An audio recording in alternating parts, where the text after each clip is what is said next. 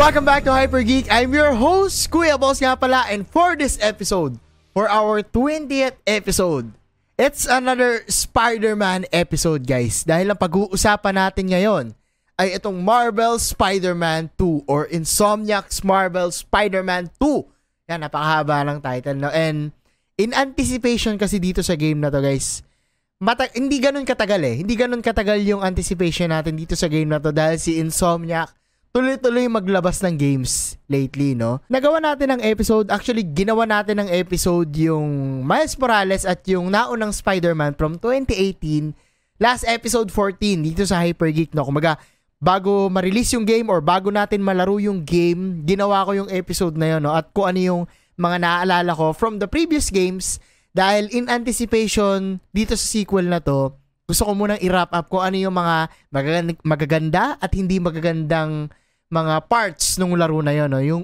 naunang dalawang laro. And dito sa sequel na to, sumuporta ako, kumuha ako ng collector's edition. Kaya lang, yung deluxe edition ng game na naka-digital at hindi ko maintindihan kung bakit palagi nilang ginagawa yon kahit sa Horizon Forbidden West, no? Yung may collector's edition, may steelbook pero walang CD. ang olats, no? Kaya, ang ginawa ko, binenta ko yung deluxe edition ko, kasi ang makukuha mo lang naman doon ay yung ibang mga additional costumes na optional at mga skill points na nakukuha naman in-game. Now, ang gusto ko kasi talaga, meron akong physical copy. Kumuha ako ng physical copy kaya lang na late nang dating sa akin. Hindi ko napapangalanan yung store, pero ganun talaga eh, no? Talagang nung na-late sa sa akin ang dating yung game, eh wala, wala akong magawa kung hindi mag-total shutdown ulit sa social media para hindi ako masyadong ma-spoil kung ano mga mangyayari, no? Kasi talagang lahat, lahat hype dito, no? And gaya ng mga pag-usapang Spider-Man at Marvel, talagang nagmi-media blackout ako. Ayoko nang may mabasa, ayoko nang may matignan, kahit yung panghaba-habang spoiler or trailer palagi ng Spider-Man 2 sa mga recent announcements nila, no? Just to hype up the game, hindi ko na pinanonood. No? Uh, ini-skip ko na lang, no? Binabagsak ko na yung headset ko kasi ayoko na marinig, sold out na ako eh. Bibiling ko na nga agad eh. Nabili ko na nga agad eh. ba? Diba?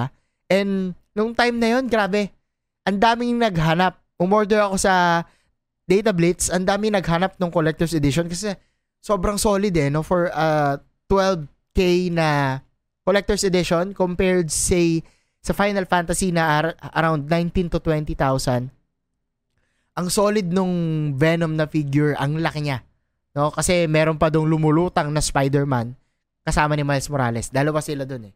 No, alam, uh, I'm sure you have an idea kung ano yung itsura nung collector's edition ng game na to pero isa yon sa super solid na collector's edition na nakuha ko. It's actually may top 1. Yeah, it's safe to say na top 1 ko siya. Ang top 2 ko siguro si Leon ng RE2. Ganon kaganda yung detalye nung collector's edition ng Marvel Spider-Man 2. Super solid, no? So, sobrang ganda. Wala pa tayo sa game, man. Doon pa lang tayo sa kung ano yung nasa loob ng collector's edition upon ordering the game in anticipation dun sa game. ba? Kasi last 2018, kung natatandaan nyo mga tol, sabay ni-release yung Marvel Spider-Man at yung Into the Spider-Verse na movie ng Sony. This year, nangyari siya ulit. This year, nilabas yung Across the Spider-Verse na meron din tayong episode dito sa Hyper Geek. And ngayon, itong Spider-Man 2 na naboto bilang nominee sa The Game Awards. O, mamaya, pag-usapan natin yan. O, deep dive tayo dun mamaya. Ngayon, actually, di ko alam kung nabanggit ko yung jumpstart, pero yung jumpstart natin dito sa episode na to. And now, we are about to go all out. Ha? Pag-usapan na natin mismo yung, mismo yung game, ibig sabihin may mga spoilers na tayo dito. Ibig sabihin may mga mababanggit na ako na baka ma-spoil kayo. So, sana nalaro nyo, nyo na yung game kasi hindi siya ganun kahaba, guys. Hindi siya ganun ka uh, haba when it comes to kung ano yung contents ng game mismo. Maikli lang siya. Especially kung magme-main quest ka lang, no? Napaka, napakagaling, no? So, as we go all out, ito yung, gusto ko munang banggitin to, yung experience ko dito sa game, naka-headset lang ako all throughout playing this game. No, sa uh, 70 to 80% ng volume, medyo medyo todo, 'di ba? Kung pansinin mo gano'n kaganda yung music nung, nung sa Spider-Man na parang nang nandun ka sa New York habang naglalaro ka, ramdam mo lahat ng banat eh.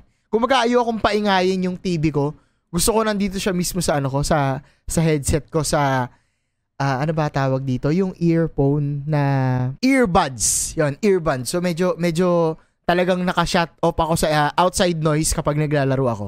Naka-earbuds lang ako, no? And, Let's go to the great parts of the game na agad. No? Gusto ko na mapag-usapan to kasi lahat ng main quest dito sa Spider-Man 2, ang sarap laruin. Yung statement na yun, given. Magiging given dito. Lahat, high moments dito sa sa game na to. Tuloy-tuloy, banatan agad lahat. No, wal, walang down moments. Immerse. Engage ka lahat dito sa main quest ng Spider-Man 2. Super solid. Intro pa lang eh. Intro pa lang, pinapaalala pa lang sa nung game kung paano siya laruin nung kalaban mo na si Sandman, sobrang solid na agad. Sobrang sobrang galing na agad lalo na nung sinapak ni Sandman si Miles, sobra yung layo. Tapos putya oh, anong tawag doon? Nag-slingshot ka pabalik? Napakalupit. Na, napakalupit tapos sigaw ako noon eh. ganda. Ang ganda pare. Ang laki ng tinalon ng graphics, ang laki ng tinalon ng uh, overall environment dito sa New York. Kung mapapansin mo, dun sa mga naunang game, may na-improve eh. May na-improve yung game when it comes to the graphics, when it comes to the environment. Litaw na litaw yung ano, litaw na litaw yung mga effects at graphics dito sa laro na to, no. Nakita din natin dito yung web wings, 'di ba? Yung may mga portal tapos may mga web wi- yung inactivate mo na yung web wings mo na sobrang magiging enjoy na part ng game after nung introduction na yun kasi ang sarap talagang mag-traverse all throughout New York gamit tong dalawang Spider-Man nito. Si Insomniac, alam niya, alam niya yung paraan or yung kung ano yung ibebenta niya sa tao dito sa game na to. Yung pagiging Spider-Man, yung web slinging, yung, yung web swing, yung web wings, lahat. Pare, sobrang daman-dama mo yung pagiging Spider-Man. No? Samahan mo pa nung haptic feedback, yung adaptive trigger, dito sa sa controller mo sa DualSense, hindi ko siya pinatay. Pinatay ko lang siya nung bandang dulo na nung post game after nung main quest kasi hindi ako makapaglaro ng more than 3 to 4 hours na namamantig na yung kamay ko. Parang nanginginig na. Dahil nga ayoko siyang patayin. Yung pakiramdam nung laro na habang nag-web sling ka, eh, nagbabibrate yung controller mo, masarap sa pakiramdam. Ganon ka, ganon ka solid yung game for me, your experience ko all throughout the main quest. So, experiencing the main quest na Siyempre, banggitin ko na, no, yung nagbe-venom power ka, nararamdaman mo rin sa, ano, sa dual sense, yung kapag may hinahatak ka na mga bato, may hinahatak ka na, uh, yung, yung ganong mini game, uh, ano ba tawag dito, yung, basta may, may sapot, tapos imamatch mo lang dun sa gilid kung saan siya pwedeng ilagay, daman-dama mo dito sa dual sense controller. Super solid. No, alam na alam ng insomnia kung ano yung dapat niyang ibenta dito sa laro na to. Which is yung pagiging Spider-Man natin. ba? Gusto ko ring i-highlight sa inyo etong 30% slow motion. Kung, dat, kung nakita nyo to sa sa menu sa main menu rather. Kasi pwede yung pwede mong pahintuin yung game 30%, 50%, 70%. No? Alam ko tatlo yon. Dito sa part ng game na to, ang angas lang kasi it doesn't feel like a cheat. It doesn't feel like nanduduga ka dun sa laro. Bakit? Na-incorporate nung game na meron kang spider sense eh. ba? Diba? At the same time, yung pari system ng Spider-Man to, gusto ko i-highlight. Kung hindi ka ganun kagaling magpari, pwede mong pahintuin yung laro. At pwede mong ipaliwanag yon sa naglalaro na hindi yung duga. That's just your spider sense. Paano mo ma-incorporate yung spider sense sa naglalaro? Bagalan mo yung game. Nang dahan-dahan. Depende kung 30, 50, 70%. Depende kung gaano ka kagaling. No, hindi, hindi siya kailangan maging pari na dapat timing ka agad. Kasi you're Spider-Man. Ikaw si Spider-Man. Dapat kaya mo yan. Galing nun. Ang galing, ang galing ng part na yun na every time magigipit ako, doon ako kakapit sa ano, sa slow mo para mapari ko yung kalaban para hindi ako mamatay kasi ano ko eh, uh, naka-spectacular mode ako. So, sobrang solid, sobrang saya la, laruin to. Na parang, actually, pwede ko nang tapusin yung podcast ng ganun lang. Eh. Sobrang saya laruin ito, guys. Napakaikli lang niya, immersive, engaging with the story. Ito ah, ang hyper. Baba na konti yung energy. Yung storya ng Spider-Man 2. yung storya niya, may challenge kasi doon. Now, when you keep on telling the same story over and over again, nakita na natin tong story ni Harry Osborn sa mga movie. Story ni Peter at ni MJ sa mga movie, sa comics, kahit sa games. Di ba? Marami ng mga naunang games yan. At yun yung challenge. Yun yung nakita kong challenge dito sa game na to na how will you retell this story na nasabi na pero magmumukhang bago pa din na magiging fresh pa din siya sa naglalaro at mabebenta mo pa rin that this is a different kind of experience. This is the Insomniac's version of Spider-Man. At in a way for me, nag-work siya. Na nagtagumpay yung Insomniac when it comes to selling this game na hindi siya kagaya ni Andrew Garfield. Hindi siya kagaya ni Tobey Maguire or ni Bully Maguire or ni Miles Morales sa Sony sa animated uh, series natin sa mga movies. Nabenta siya ng kakaiba for me. No, kahit ganun yung essence na si Harry, yung magiging kalaban, dito nagkaroon ng ibang atake. Si Spider-Man 2, no? si Insomniac. At yun yung na-appreciate ko dito sa game na to. All throughout the game, meron akong gustong i-highlight sa inyo when it comes to the boss fight. Alam ko, binanggit ko kanina na lahat naman ng boss fight when it comes to the main quest, given ang ganda. Given maganda yung habulan ko kay Black Cat bilang Miles at yung Wand of Watumb. Kinikilig ako dun sa part na yun kasi ang galing lang nung nag-co-op ata kami ni Black Cat. hindi hindi nagpakita si Spider-Man, si Peter Parker doon kasi busy siya kay Harry nung time na yun. 'Di ba? Yung yung habulan with Lizard na nagsisimula ng makurap yung utak ni Peter Parker dahil dun sa symbiote. Dito yon eh. Diba? Dito natin nakita yon. Ang dami lumilipad ng mga debris pero walang pakialam si Peter Parker kasi gusto niya habulin agad si Lizard. Yun. Yung part na yun, sobrang, sobrang solid nun. Ito yung isa pa sa mga hindi nawala na talagang gustong gusto kong i-highlight dito sa Insomniac. Alam naman natin guys, itong dalawang tong Spider-Man na to, si Miles at si Peter, mga matatalino to eh. Diba? Mga geeks tong tao na to. And pag sinabi kong matalino, mahilig sila sa siyensya. Science? Puta. Mahilig sila sa science. mahilig sila sa science, no? At nung time na yon yung minigame ng ano, yung atom, puputo ka ng atom, nung una masaya. Eto na naman ako. Nung una masaya siya. Kaya lang do, kung komplikado na, medyo na umay ako. Me- medyo na umay ako. So nung pinos ko yung game, ando na naman yung skip puzzle. Skip puzzle. Simple lang. Pinapaboran ako ng game. Pabor, pabor sa akin yung game. Ganon din yung ginawa nila dun sa one. Na hindi nila kailangang ipilit kung ayaw mo yung puzzles na yon. Pwede mong skip. Gusto mo maglaro ng Spider-Man? Spider-Man ka lang. Manapa ka lang gusto mo. Ang galing lang. Ang galing lang. Nung una akala ko, ala, given, di ba? Given naman na si Harry Osborn yung magiging Venom. Kasi nakita naman natin sa post-credit scene, nakita naman natin yung mga galamay mula kay Norman Osborn, napunta kay Harry. Nasa kanya na yung, nasa kanya na yung symbiote. Pero, nagkaroon ako ng parang plot twist sa utak ko. Nakakala ko si Craven yung magiging Venom. Bakit? Will one of you give me what I desire? Yun yung palaging sinasabi ni Craven. Tapos diba sa trailer, nag-reply si Venom na yes, we can provide. Ganon. Yun naman yung nangyari dito sa game. Pero, yung body belt kasi ni Venom, pang Craven. Napansin nyo? I- yun napansin ko, inuulaan ko, sino ba yung magiging Venom? Na hanggang dulo, hindi ko hinayaang mo-spoil yung sarili ko kung sino ba talaga siya. At nagulat ako kasi naglaban si ano eh, si Craven tsaka si, si Harry Osborn. Ba, yun yung hinihingi ni Craven na i-highlight lang natin ng mabilis si Craven, no? Paano nila gagawing malakas si Craven?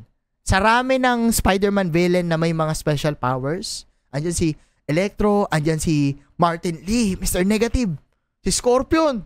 Di ba tinusok siya ni Scorpion? Wala nangyari. Sobrang batak nito ni Craven dito sa game. Na kung iisipin mo, isa lang naman siyang napakagaling na hunter. Wala siyang ganun ka special na power. Hindi gaya nung ibang mga uh, nakuha niya or na-capture niya dito sa game. Pero they were able to tell that story na ang lakas ni Craven at naghahanap siya ng paraan para mamatay. Naghahanap siya ng paraan para mamatay. Ito yung, yun yung binigay ni Harry sa kanya. Yun yung binigay ni Harry sa kanya. Lalo na dito sa part na to, nung binigyan ni Harry Osborn ng symbiote si MJ, si Mary Jane, at naging Scream si Mary Jane. Hindi ko alam kung naging canon yan. Kasi alam ko hindi naman si MJ ang ano eh, si ang host mismo ni Scream eh. Alam, hindi ko alam kung ano yan, canon yan sa comics, pero alam ko hindi, parang never nangyari na naging symbiote si MJ. You can correct me guys sa mga comic readers if you know na talagang si MJ naging Scream. Pero dito sa game, dito nilabas ni MJ yung ano, yung mga hinagpis niya kay ano, kay Peter Parker. Hindi ka kay Spider-Man eh, kay Peter Parker mismo. Kaka Spider-Man mo, hindi mo na nababayaran yung renta, na, pati yung trabaho ko, pati yung pangarap ko, nawawala na sa ano, sa ayos. No, nawawala na sa ayos. Ang haba din ng part na yun, eh, no? Naglalaban si Peter Parker tsaka si MJ, tapos may kissing scene sa dulo. Ay, diba? Love story talaga eh. Meron din pala akong gustong i-highlight sa inyo yung Mysterium. Yung una nakita natin yung Mysterium sa main quest na nagdi-DJ si Miles Morales. Tangina sobrang enjoy nung nung ano na yun, nung mini game na yon na nagdi-DJ si Miles Morales. Pinakita talaga dito na ano eh, uh, sobrang incline ni Miles Morales makinig ng music. Gusto ko rin i-highlight sa inyo yung pagdi-DJ ni Miles Morales. Sobrang na-enjoy ko yun. Yung mini-game na yun, nung pumasok siya sa loob ng Mysterium, sobrang, ano, uh, sarap sa pakiramdam. Tan, tan, tan, tan, tan, tan. Wala, pare, para akong bata habang naglalaro nitong ano, nitong Spider-Man na to. At lalo na nung bumalik si Peter Parker dun sa sarili niyang bahay, may mga, may mga callbacks talaga eh. Kung mapapansin nyo, may mga Easter egg dun sa kwarto niya about kay Crusher Hogan, dun sa final scene sa Far From Home, kung saan kalaban niya si Mysterio. Nandun yung tower na yon. Pansinin niyo mabuti. Dun sa isang picture na yon. Yung mga Easter egg lang na napansin ko dun sa kwarto ni Peter Parker. Among among other things, no. Punta na tayo dito sa top 3 na favorite part ko dito sa game na to, no. Hindi ko muna ipapaliwanag sa inyo, siguro latter part na lang. Pero ito yung isa sa mga nagustuhan ko yung carnival scene with Peter, MJ, and Harry. Galing nun. Ang galing nun. Na-highlight doon yung pagkakaibigan nilang tatlo even before pa. Kung ano yung mga dialogue nila doon. Napaka-meaningful for me. No, na kahit naglalaro ako, naglalaro din sila doon sa part ng game na yun. Na parang kahit binata na sila or dalaga na sila, adulting na sila, meron pa rin silang time for themselves. Naaalala ko, sabi doon ni Harry, sometimes you have to stop and smell the roses. Uh, ang ano lang, ang sarap lang sa pakiramdam kasi alam nung game kung ano ginagawa natin habang naglalaro. Nagre-relax tayo. Nagre-relax tayo. And isa yun sa mga favorite ko dito sa Carnival. Mamaya, i-deep dive ko pa yan. Itawid ko dito sa pangalawang favorite part ko dito sa game, yung laban ni Miles at ni Martin Lee. Dito mo na nakita na itong dalawang character na to, parehas na grow o parehas sa grow. Aside sa sobrang angas na pagka-long hair ni Martin Lee, nakita natin dito yung character development ni Miles. Na kahit pinatay ni Martin Lee yung tatay niya na si Jefferson Morales, he wasn't able to forgive Martin Lee, but he was able to let go of that hatred. Y- yung, yung inis niya, yung gigil niya kay Martin Lee na after niyang ilabas yon through that fight sa harap ni Craven, he was able to eventually let go. Napakagaling. No, napakagaling. Kasi imagine niyo guys, kung hindi nangyari yon, walang anti-venom power si Peter Parker. Hindi sila nanalo kay Venom that time. No? Galing. Napakagandang plot device nung ginawa nila with Martin Lee and Miles kasi as I found out after that playing the game, canon pala yon sa comics na kaya pala may anti-venom suit si Peter Parker kasi talagang nanggaling kay Martin Lee, nanggaling kay Mr. Negative. Yung ano na yon, yung power na yon. Oh, ang galing. Nagulat ako na, nagulat ako na nung pag nung pumasok si Miles siya si Martin Lee doon sa isipan ni Peter Parker to kill the symbiote. Tapos nag-bond, nag-merge yung power ni Martin Lee doon sa symbiote na natitira kay, kay Miles or sorry kay Peter Parker. Napakaangas. Wow! Pagulat ako ganun pare, nagulat ako noon. Tangina, kaya pala, kaya pala meron pa ring symbiote power sa dulo. Kasi magkakaroon ng anti-venom suit. Hindi ko yun nakita. Hindi ko yun nakita at sobrang lupit nun. Dahil yun dito. Dahil napatawad yun ni Miles, dahil napatawad ni Miles si Martin Lee. At dahil nagbago na si Martin Lee, may redemption yung character. pinarealize din sa akin nung game na alam nyo, kung nagsabay pinakilala sa atin si Peter Parker at si Miles Morales, si Miles Morales yung Spider-Man ko. He could have been easily my Spider-Man. Bakit? Aside sa mga powers niya, na may bioelectricity, na may kidlat, na nag invisible pare, yung personality ni Miles sobrang nagre-resonate sa akin. Gustong gusto ko yung personality ni Miles. Mahilig sa music, mahilig sa, y- yung get up niya, sobrang nagugustuhan ko. Yung gupit niya, kahit yung dulo. Yung dulo na suit niya na ginawa niya on his own. Sobrang nagustuhan ko yan, no? Ito na yung konti-kunting pagpasa ng responsibilidad ni Peter Parker kay Miles na akala ko talaga nung first game, isa sa mga hinulaan ko yung plot twist na mangyayari ay mamamatay si Peter Parker bilang mentor na ready na yung kanyang estudyante. Ganun madalas yung nangyayari, di ba? Pero dito, iba yung nangyari, no? Hindi ganun yung nangyari. Again, meron pa rin sariling identity si Peter Parker. Ang lakas niya bilang Spider-Man on his own with the symbiote suit. Pero meron talagang sariling personality si Miles Morales. At sobrang lumitaw to dito sa game na to. Sobrang nagustuhan ko y- yung character talaga ni Miles. Moving forward, I'm already rooting for Miles Morales as a Spider-Man. Napakagaling, pare. Napakaangas. Napakaangas. Ito yung huling part uh, na nagusto ko talaga dito sa game na to. Yung naglaban si Peter Parker at si Miles Morales. Nung nasa kanya pa yung symbiote. Yung pinipilit niyang tanggalin yung symbiote suit sa kanya na habang nire-remind siya ni Miles Morales na ikaw si Peter Parker even without the symbiote. You're still the strongest Spider-Man even without the symbiote. You're still Spider-Man.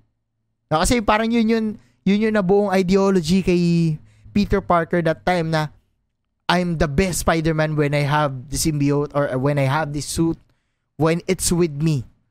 Diba? Yun yung palagi niyang sinasabi that time at no naglalaban sila ni Miles, ang hirap lang kasi kalaban mo yung sarili mo, kalaban mo yung meron ding nagda-dodge din ng kasing katulad mo, 'di ba? Na parang ang hirap tamaan. Ano 'yun eh, reason 'yun dun sa suit eh, 'di ba? Kasalanan 'yun yung suit kaya maraming binanggit dun si Peter Parker na hindi niya meant kahit kay MJ eh, nung hinahabol niya si MJ.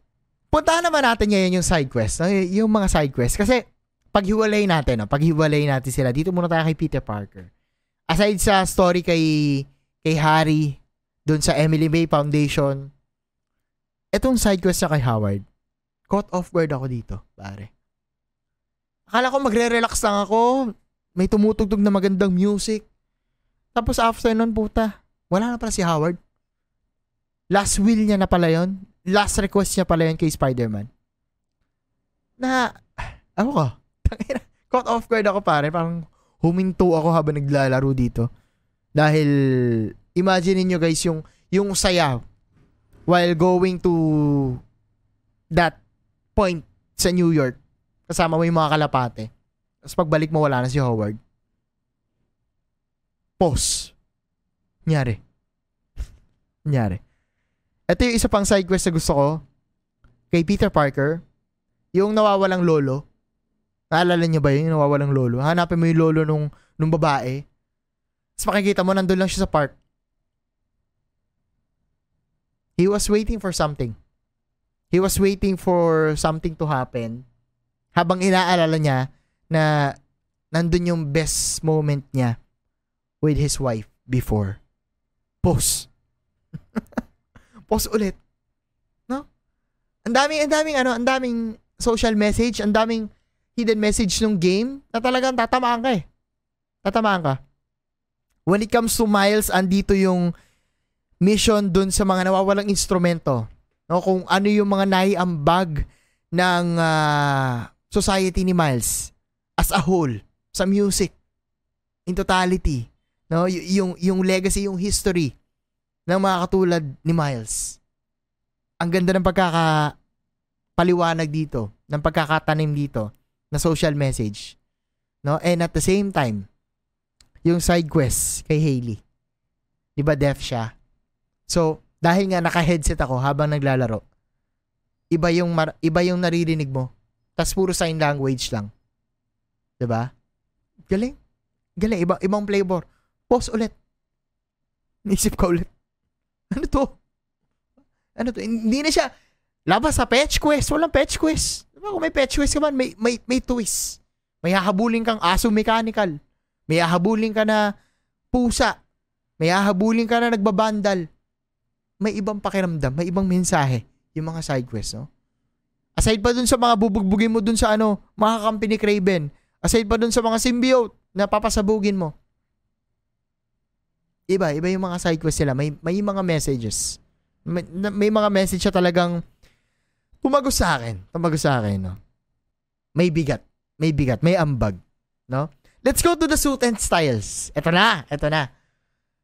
Yung mga suit sa game, no? Bakit di ko lang mabili? Sayang, wala na yung Spirit Spider. Paborito ko yun sa one. Yung Ghost Rider na Spider-Man. Pero, ito agad yung tinignan ko eh. Yung comparison ng previous games nila na original suit versus dito sa mga 2.0 nila. Yung advanced suit na 2.0 tsaka yung upgraded suit ni Miles. Yung, yung dalawa. Kasi kung papansinin nyo, yung from 2018 na Marvel Spider-Man, yung suit niya doon, for lack of better term, hindi siya pula. May pagka-orange banda. No? Pero hindi ko yun nahalata kasi may sarili talagang identity yung ano na yun eh, yung 2018 na yun. At nung nag-red and blue sila dito, don't get me wrong, ang ganda pa din. Ito yung gamit ko all throughout the main quest. Hindi ako nagpapalit kasi gusto ko yung nafe-feel ko dun sa main quest, yung Insomniacs version mismo. Yung, yung nalalaro ko. So, hindi ko pinapalitan yung 2.0 version na yun. Mas na-appreciate ko yung contrast, yung vibrant na kulay ng pagkapula niya versus the previous version. Kasi nagkaroon tayo ng ibang version talaga ng 2018. No? Mas prefer ko yung 2018 pero dito talaga makikita mo yung yung inimprove na suit ni Peter Parker. No? At feeling ko kung ito agad yung suit natin from the first game, hindi siya magbumukhang bago kasi it's the same blue and red. It's the same blue and red. Kaya ang para sa akin importante yung 2018 version ng ano eh, nung advanced suit, yung 1.0 na version. When it comes to Miles, eto, pansinin nyo mabuti, medyo grayish yung first version niya from the Miles Morales game compared dito sa Spider-Man 2 na Miles Morales na upgraded suit. Dito kita natin na talagang red and black na. Literal na. Black. Red and black. Pero again, may sariling ano, may sariling flavor, may sariling identity yung mga nauna nilang costume talaga. Kasi hindi natin makikita yung kaibahan, yung contrast ng kulay dito sa Spider-Man 2 kung hindi natin na-experience yung dalawang signature suit nila from their previous games. Ang galing lang. Bakit ko to kinumpara?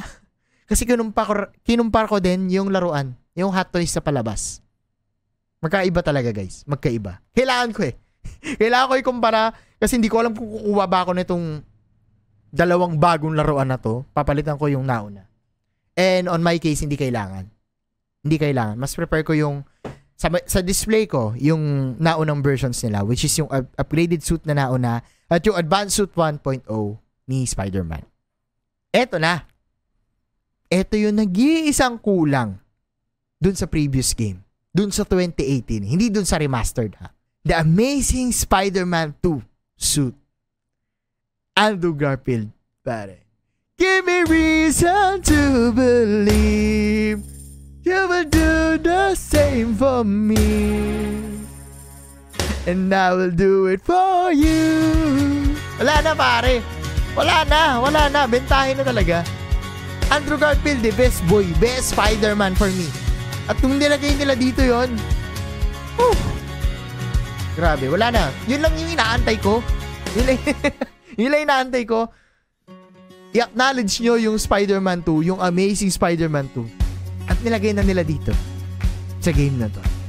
Sarap. Fan service talaga to the highest level for me na ilagay nila yung suit ni Andrew Garfield. Kasi dun sa 1, hinabol nila yung Amazing Spider-Man 1. Okay naman yun. Good, good sa banyo. Maganda din yun. Kaya lang, dilaw kasi yung mata nun eh. Parang medyo na-awkwardan ako dito. Kaya, dito sa The Amazing Spider-Man 2 suit, ay nako talaga. Super solid. Salamat, Insomnia. Kasi lumabas din to sa No Way Home. Ito yung ginamit niya sa No Way Home. Woo! All the hype. Fan service. Spider-Man number one. Tasam suit, pare. Tasam 2 suit. Super solid. Hindi lang yun, ha? Hindi lang yun. Given naman na ang ganda nung anti-venom suit ni, ni Peter Parker sa dulo. Yung sariling version ng Insomniac, ang ganda rin. Ang ganda rin na nilagay nila dito yung symbiote suit from the comics, na yung comics version, yung dating version, na medyo, ano ba yun, pagka, may pagka-violet at dark blue. Yon. Galing na kasi nilagay nila dito yon. Sobrang solid nun. Kasi yung sa mga previous Spider-Man games, yun talaga yung nakilala nating symbiote suit eh. Diba? Yung, yung comic version na yun or yung, yung lumang version na yun. Aside from the Insomniac version. Kaya sobrang nagustuhan ko yan. Papasadahan ko ng mabilis when it comes to Miles, napakalupit na ginawa nila. Again, fan service. Wakanda Forever. Yung Wakanda suit. Yung Forever suit ni Miles Morales na pag binuksan mo yung styles, eto pa yung styles talaga. Pag binuksan mo yung styles, nandun yung all black. Same with Wolverine. Pag binuksan mo yung styles, andun yung dilaw na may Wolverine. No? Yung, uh, kalimutan ko kung tawag dun sa suit ni Wolverine. Basta Wolverine suit. Kasi yun yung next na game nila eh. Diba? Yung Marvel's Wolverine. Na super excited din tayo yan. Suportahan natin yan si Insomniac sa mga gusto niyang gawin, no? Grabe, sobrang solid. When it comes to the favorite, dito pa rin ako sa 2020 suit ni Miles Morales, yung Daft Punk inspired na suit niya. Sobrang gusto ko yun. And when it comes to Peter Parker, dito ako sa Advanced Suit 2.0 pa din. Hindi ko ba talaga mabitawan, guys? Ang ganda ng original suit. Nabanggit ko kanina yung styles. Gusto kong hapyawan to dahil when it comes to the styles, eto yung part na may hindi ka gusto. Tapos pag binuksan mo yung styles, yung pangatlo tsaka yung pang-apat mag-resonate sa'yo. No? Ang galing! Ang galing na naisipan nila yon. May, may, may gusto akong bodega catsuit, yung kulay green. Ito na nandito. Yung, yung 2020 suit, gawin nga natin all black, meron dito. Galing! Enjoy talaga. Enjoy talaga laruin. I- i- yung Spider-Man 2 na to, no? Meron lang akong mga nitpick. Tatlo lang to. Tatlo lang tong nitpick ko. Una, yung Spider-Man arms, yung Spider arms, yung apat na arms ni Spider-Man, hindi siya nabenta sa akin ng game. Bakit? Sa Iron Spider-Man mo lang to makikita eh. 'Di ba? Sa anti-ox suit, sa Scarlet Spider suit. Pero hindi ito lumalabas sa mga normal na suit ni Peter Parker, ni Spider-Man. Wala, wala siyang wala siyang ano, spider arms kapag normal lang yung suit niya. And out of nowhere kasi siya nang gagaling. So, basag immersion sa sa akin nung time na to. Sa Spider-Man 1 kasi, bahala ka kung gusto mong sirain yung laro na parang halimbawa, naka ano ka, naka Fantastic Four suit ka or yung Bagman na suit, lalagyan mo ng lalagyan mo ng suit na merong Iron Spider, ikaw bahala. It's up to you. Pero dito kasi, kahit na naka-advanced suit ka, lumalabas yung spider arms kasi skill mo siya eh. Yeah, and doon lang medyo nabasag yung immersion ko kasi it wasn't supposed to be like that. Dapat nandun lang yon sa Scarlet Spider na armor. Simple nitpick lang naman. Hindi, hindi lang talaga siya nabenta sa akin. At hindi ko nagustuhan kung paano nila sobrang pinatanda si MJ. Parang sumobra naman dito. Nagkaroon kasi tayo ng ng idea before dahil nga nagpalit ng mukha si Spider-Man, si Peter Parker, 'di ba? Medyo ina, ina, inayos nila yung mukha, nirekas nila yung mukha para mas maging akma sa facial features ni Yuri Lowenthal. Dito para sumobra naman yung tanda ni MJ. Ano ba nangyari? Na-stress ba sa buhay dahil hindi nakapagbayad ng renta? Yun lang, ano, parang sayang lang kasi ang ganda ng MJ di, dun sa naunang game dito, parang medyo napatanda ng sobra, no? Para siguro tumugma dun sa Peter Parker natin, no? And my last nitpick ay yung bugs sa post-game ko after the main quest. Doon ko na experience. Na yung ibang side quest ko, kailangan kong pindutin yung pause, kailangan kong i-restart yung checkpoint para umayos yung game kasi hindi ako makaprogress. Yung, yung, yung isang kalaban na doon sa loob ng pader, I think nangyari na rin yun sa previous game eh, yung kinailangan ko na lang i-spam yung AOE niya na, na atake, yung nasa taas ka tapos mag-slam ka pababa para tamaan yung nasa loob ng pader. Kasi hindi mag hindi magpo-progress yung game kapag hindi mo napatay yung nasa loob ng pader. Na meron pa yung lumulusot ako sa Into the Spider-Verse na. Mulusot ako sa ano, sa building. Hindi ako makalabas. Kailangan ko i-restart yung game. At meron pang time, ito na, pa-platinum na ako dun sa game ha. Naging kahon yung Spider-Man. Tagal nun, gagawa kayo ng clip. Naging, naging Spider-Box ako. Na lahat nung, nasira ata yung aspects or mechanics ng game. Pati sa costume, pag pinos mo, nakabox.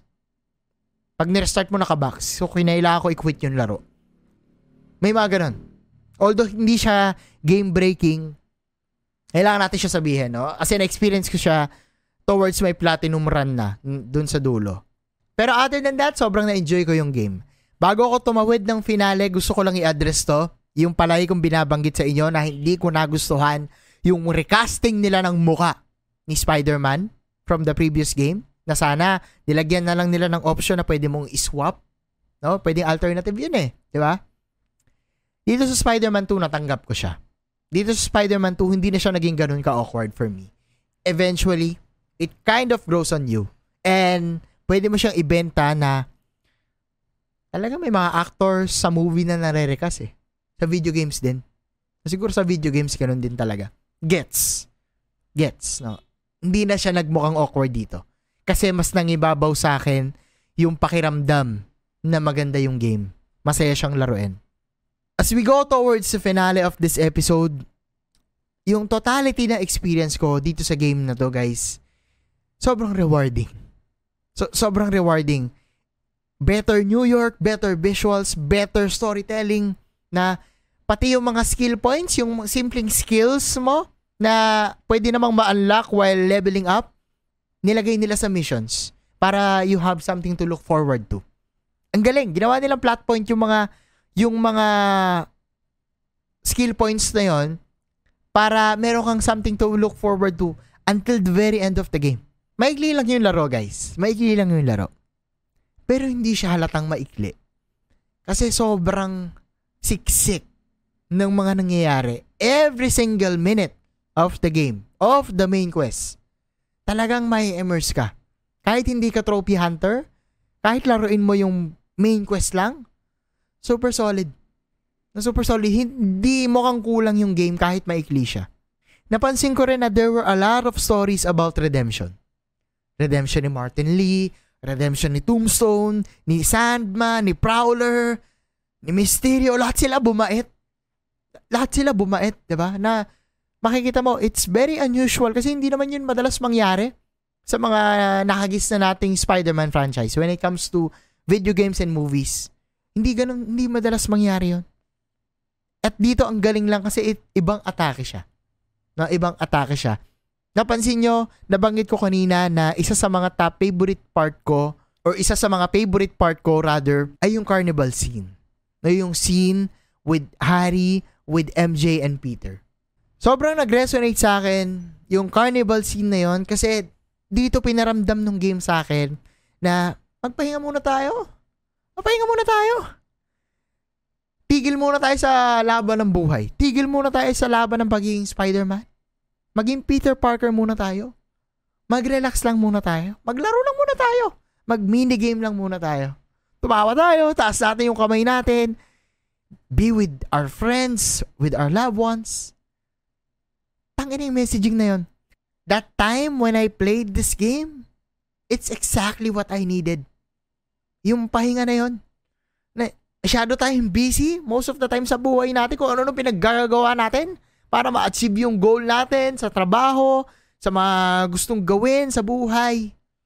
Nakakalimutan natin magpahinga. Nakakalimutan natin magpahinga. And for me, ito yung isa sa mga magandang mensahe ng game.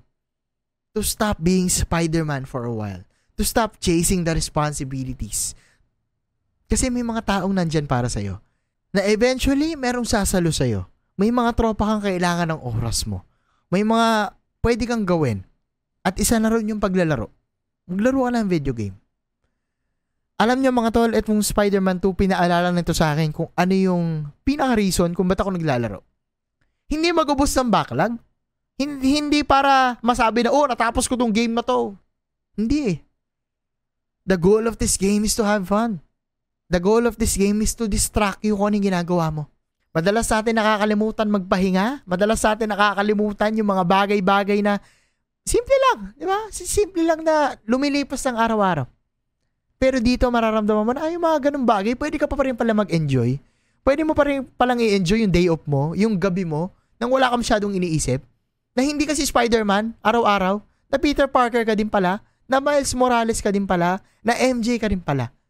Kahit na may binubuo kang pangarap, may binubuo kang pamilya, may binubuo kang goal mo sa buhay, you can relax. Yun yung mensahe sa akin ng game. It's exactly what I needed that time when I'm playing this game. And for me, to have a good time, to have a fun time, that's the reason why I play video games even before, even PS1 days. And this game reminded me of that. It reminded me of why I play video games. That's it. That's a wrap. Sa haba-haba ng sinabi ko kanina, nagtapos tayo dun sa magpahinga ka lang muna na part. Kasi yun yung mensahe ng game. Pahinga ka lang pare. Laro ka lang. Galing mo doon, Insomnia. Maraming maraming salamat guys sa pakikinig dito sa 20th episode natin. I'm really happy na ito yung pangatlo. Tama ba? Pangatlo na to o pang-apat? Technically, pang-apat na Spider-Man episode natin kung isasama niyo yung MCU na episode natin, no? Pansin nyo, talagang puro Spider-Man halos yung majority ng episode na nagagawa ko dito sa Hyper Geek. Pero ganun talaga, guys.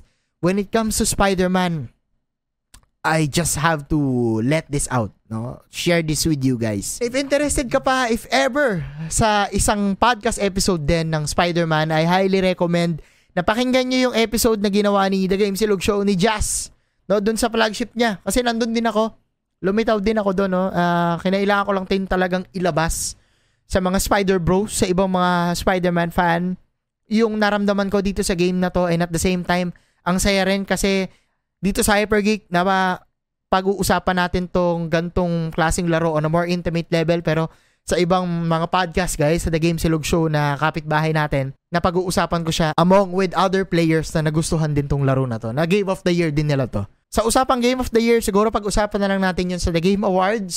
Meron pa rin ako recency bias sa ngayon sa Spider-Man 2. Kasi nagtatalo yung FF16 sa Spider-Man 2 pero nakakalungkot na wala yung FF16 sa The Game Awards, no? Pag-usapan natin yon most probably sa next episode, sa next game episode natin dito sa Hyper Geek. Most probably, ang next na episode na natin about video game ay The Game Awards na. Kasi wala na akong natatapos na laro lately na uh, this year ni, this year na release, no? Gusto kong tirahin yung Seas of Stars, hindi pa lang ako nakakabuelo ulit. Kasi nag enjoy ako ngayon maghanap ng mga maiikling laro na meron agad reward na natapos sila through DLCs. Through DLC na mga laro. Burning Shore, Resident Evil DLC 7, 8, and 4 remake. Nandun ako ngayon. Bago ka magpunta sa promotion, mabilis lang. At the time of this recording, gusto ko lang i-highlight sa inyo na lumabas na yung Spotify Rap 2023. At nakakagulat mga tol. Nakakagulat kasi mayroong 21 na tao na top 1 nila yung Hyper Geek Podcast as a podcast channel. Hindi ko hindi ko siya matanggap guys. Bot ba to? Pamilya ko ba to? Nakikinig? Hindi daw eh honestly sa ngayon, denial pa rin ako with the stats and all. Hindi ko alam na may nakikinig. Hindi ko alam na merong interesado kahit pa iba-iba yung topic ko at wala akong definite schedule. Maraming maraming salamat guys dun sa top 21 na yun. At hindi lang yun, no? dun sa mga tao na, eto, based sa stats, top 10, 74 fans, top 5, 59 fans.